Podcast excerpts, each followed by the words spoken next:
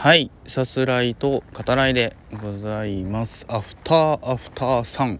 はい、言いたかっただけです。さす方です。えー、ツイッターではね、あの今回の映画アフターさんを見る前にですね、チケットとかの写真をこう上げまして、えー、ビフォーアフターさんとツイートしたんですけど、まあ見た後なんでね、これはまあアフターって説明しなくてもわかるわっていうさ、そういうところもありますけどね。はい、あの言っててるよね、あのスピッツのプレイリストを作ったんですけど、その中であのふたつ作ったんですよ。で、えっと、ふたつめにですね、猫になりたいっていう曲がある、あるというか入れたんですね。でその曲まあ好きなんですけど、あのでかすぎる霊園のそばのボロアパートっていう歌詞が出てくるんだけど、なんかね妙にそこが気に入ってるっていうのもあり、今回はえーまあ、でかすぎるかどうかはちょっと分かんないですけど、あの霊園のそばにある公園からお話しさせていただいております。はい、えー、公園四天王がね、えー、鎮座、えー、してますね。えー、滑り台、鉄棒、えー、ブランコ、そしてここは砂場ですかね、まあ、シーソーもあるけどね、うん、砂場見てみますか。この前何話したのかな、グリッドマイユニバースについてお話しさせていただいた、えー、ところになるんですけど、それ以来かもしれないですね。うん、その時はね、あのちびっこが書いたであろう落書きがね、あの地面にあったんですけど、今日はないですね。まあ、雨に流れちゃったのかもしれないけど、砂場ね、あの見てみましょうか。うんと言ってもな、まあでもクレーターができてる、あてか川みたいになってるな、うん、川を作ったのかもしれない、そういう跡がありますね。ダムみたいな、中心の方にかこうグボッと、えー、くぼみがねできてて、そこからこう流れるようにして、えー、砂場の隅の方がまたグボッとなってますね。うん、あのダムと川を作りたかったんじゃないかなと想像しますけどね。砂場ってさ、あの僕全然遊んだことないんですよね、小さい頃。まあ、ブランコぐらいはあの乗ったことはねありますけど、砂場はなかなかなんか遊び方が大人になった今も分かんないっていう、なんか城とかさ作るけどさ、あんなん時間かかるもうなんだろうな、不平不満しか言ってないじゃんねっていう話だけど、うん、時間かかるでしょ。あとどうやって城作ったらいいか分かんなくないですかっていう、バケツとか用意してこう、なんつうの、砂集めてね、ガンガンガンってこう砂置いて水で固めてみたいな。でもそんな白っぽく見えるほどさ、えー、手の込んだねことをしようと思ったらなかなかそれは難しいっすよ先輩っていうね、砂場先輩っていうねところがありますけどね。はい、ちょうどいい機会なんでね、あの明らかにちびっこ用ですけどね、滑り台もちょっと登ってみようかなと思います。ここの滑り台に、えー、登ったことはこれまでないですね、初めてですね。ちなみに今回その公園で遊んでみようかなって思ったのは、やっぱアフターさんがさ、あの終わらない夏のようにね、うん、あの前半は特にその優雅なね、あれはトルコのホテルでいいのかな、うん、そこでねこう遊び続ける様子っていうのが描かれているので、まあてかめっちゃ怖くない、この滑り台、あの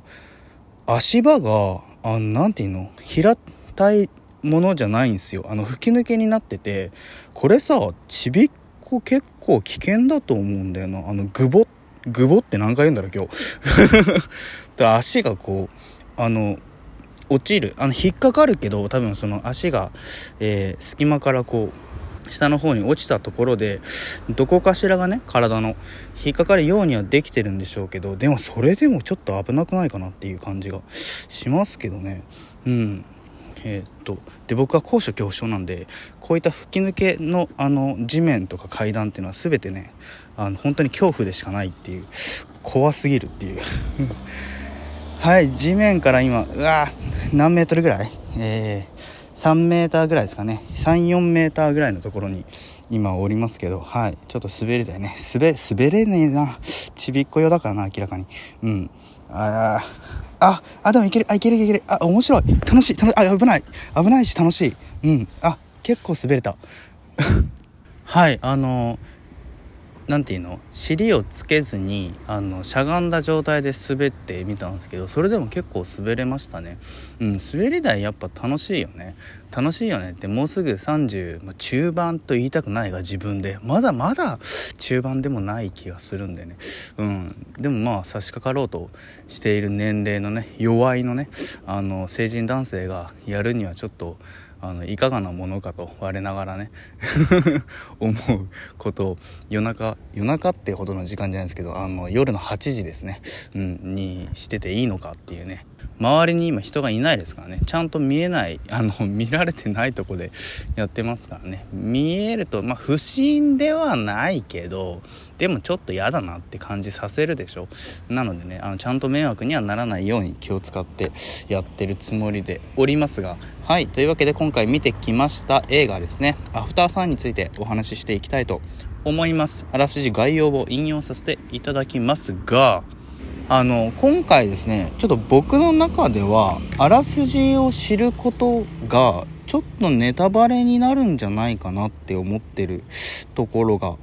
あります。あのあらすじを知ってみるのと知らずに見るのとでは結構そのなんて言うんですかね、見る感じ、うん、あのあと余韻とかもね変わってくるんじゃないかななんて思っちゃっていて、なのであのそういうの全部入れたくないよっていう、うん、人はですね、あのちょっとこう聞くのをやめるなり、この辺をすっ飛ばしていただいて、後であのまた聞いてください。すっ飛ばした後の部分をね、うん、聞いてくださるといいかなと思うんですね。はい、えー、というわけで、えー、あらすじ概要を引用させていただきます。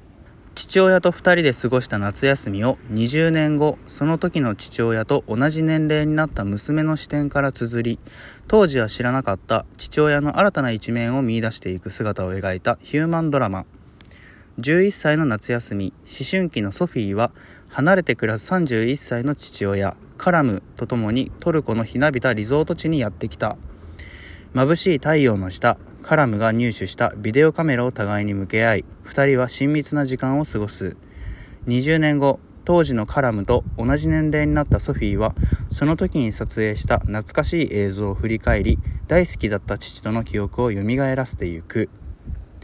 となっております。はい。で、えっと、まあ、あらすじもそうですけど、予告編ですね。これよくまとまってる、いい予告編と言えるんじゃないですかね。うん。だからその、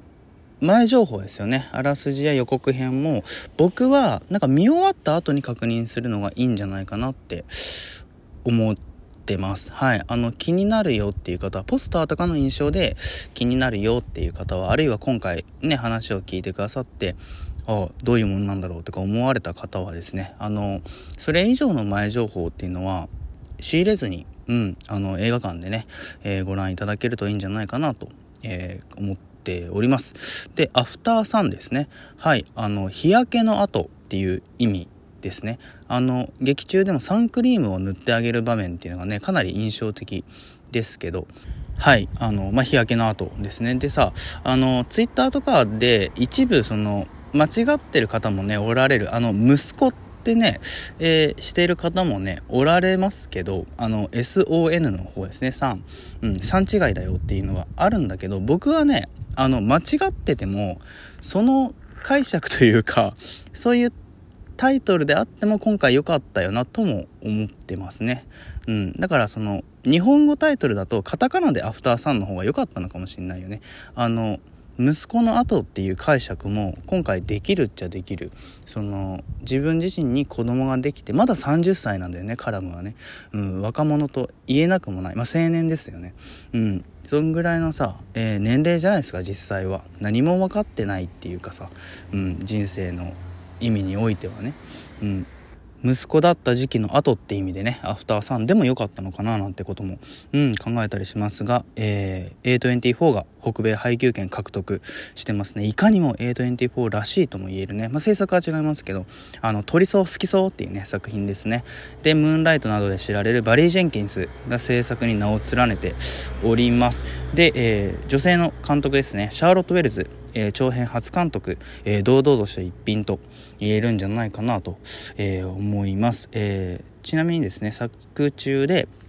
ソフィーが撮影している、まあ、カラムがねあげるビデオカメラなんですけど、これミニ ディーブイ という機種らしいですね。うん、味があるよね。あのテレビにもつなげられるとかね、その辺も良かったですけど。で、えっと、全体的にソフィー目線で語られる、ちょっとこうフロリダプロジェクトを思い出すような感じですね。あるいはその第三者的な、えー、ビデオカメラがまるで、えー一人の登場人物のようなね、第三者的な、えー、視点で語られますね。だからその父カラムの内面っていうのにはあんまりこう寄り添わない、これは意図的ですけど、うんえー、ドキュメンタリックとも言っていい手法が取られていますね。でその内面に寄り添わない寄り添いすぎない、えー、手法のためですね、ここまで説明のない映画っていうのは珍しいなと。普通だったらあのこれまあちょっとネタバレになるかもしれないけど、えー、親子最後になる、えー時間ですね、うん、それをあの前半の方でさ言ってもさ、まあおかしくはないんですよね、作劇的にはね。でもそのめくるめく鮮やかな色彩美と、えー、ポップソングがかかる中ですね、それを説明をしないことによって本当に、あとその繊細な、えー、芝居と演出ですね、そこからまあこれがおそらく最後なんだろうなふたりのっていう観客にこう能動的に感じ取ってもらうスタイルになってますね。だからこそえーまあ、その余韻が、えー、ぐっと深まるし、もう一度見たいっていう思いが、うん、湧きますよね。誰もがね経験しているであろう、まあ、親であったり子供であったり近しい誰かですね、うん、そのまあ自分には見せないでも何かを抱えている姿で、その時は分からないんだけど、まあ、年を取ったり成長した後だと、えー、分かったりするものですね。あるいはその分からないままであるもの、うん、それらのこう愛おしさを称える本当にこう切ない、えー、映画に仕上がっております。僕はやっぱりラストに近づくにつれてねこう込み上げるものが、うん、でやっぱラストは涙、えー、しましたね。ぜひ映画館でご覧ください。ではまた。